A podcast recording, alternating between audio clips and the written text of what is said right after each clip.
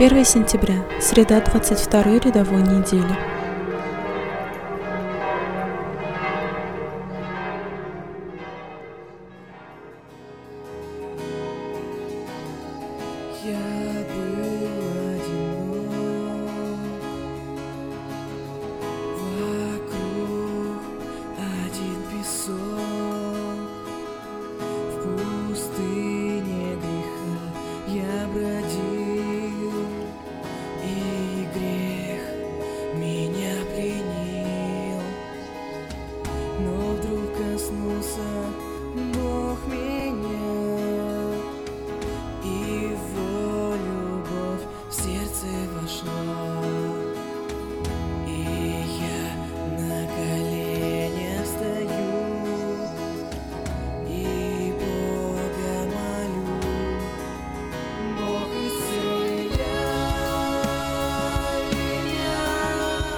Чтение Святого Евангелия от Луки. В то время, выйдя из синагоги, Иисус вошел в дом Симона. Теща же Симонова была одержима сильную горячкою, и просили его о ней. Подойдя к ней, он запретил горячке и оставила ее. Она тотчас встала и служила им. При захождении же солнца все, имевшие больных различными болезнями, приводили их к нему. И он, возлагая на каждого из них руки, исцелял их. Выходили также и бесы из многих с криком и говорили «Ты Христос, Сын Божий», а он запрещал им сказывать, что они знают, что он Христос. Когда же настал день, он, выйдя из дома, пошел в пустынное место, и народ искал его, и, придя к нему, удерживал его, чтобы не уходил от них.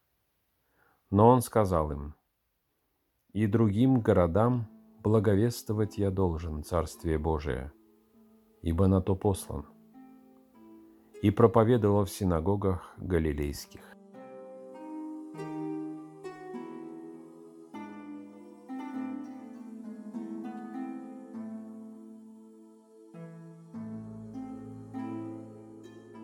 Теще святого апостола Петра у меня особая любовь.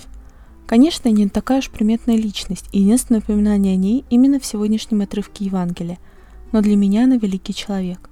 Почему? Иисус приходит в дом Петра, и ему говорят о больной женщине. Он исцеляет ее. И что делает только что исцеленная? Она сразу же приступает к служению. Вот истинная благодарность за дар здоровья, за вновь обретенную возможность творить. Она спешит творить дела любви, простые и важные.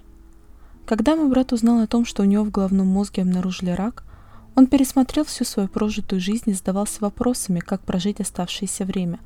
Сначала врачи ничего не могли сказать, не было ясных прогнозов. И это привело к тому, что брат стал ценить каждое мгновение, которое он мог жить. Даже то время, когда переживал боль и был не способен что-либо делать. Операции и дальнейшая терапия привели к практически полному выздоровлению. Много людей молились за моего брата, и он получил еще время. Может, эти примеры помогли бы нам помочь также ценить возможность жить и творить, ценить дар здоровья, а также дар веры. Демоны, которых Иисус изгонял из держимых людей, кричали «Ты Христос, Сын Божий!» Но их свидетельство было мертвым свидетельством, оно не несло за собой плода веры. Посмотрим на свидетельство нашей веры. Смог бы апостол Павел написать в своем письме к нам, что радуется плодам, которые приносит она в нашей жизни, что радуется ее возрастанию. Чтобы творить дела веры и любви, надо первым делом пригласить Иисуса в свой дом, пригласить его в каждый закоулок своего сердца, открыть ему все трудные моменты своей жизни, все переживания, открыть ему всю пустоту и грязь, сказать ему о всех своих болезнях, чтобы он мог их исцелить, принести ему всех тех, за кого мы переживаем, поставить его в центре своей жизни. Это непросто, потому что это надо сделать не один раз, а каждый раз.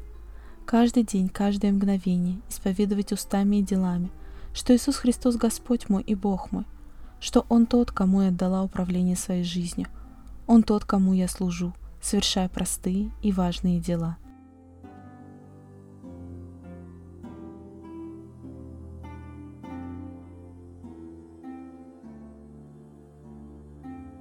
Слава Отцу и Сыну и Святому Духу, и ныне, и присно, и во веки веков. Аминь.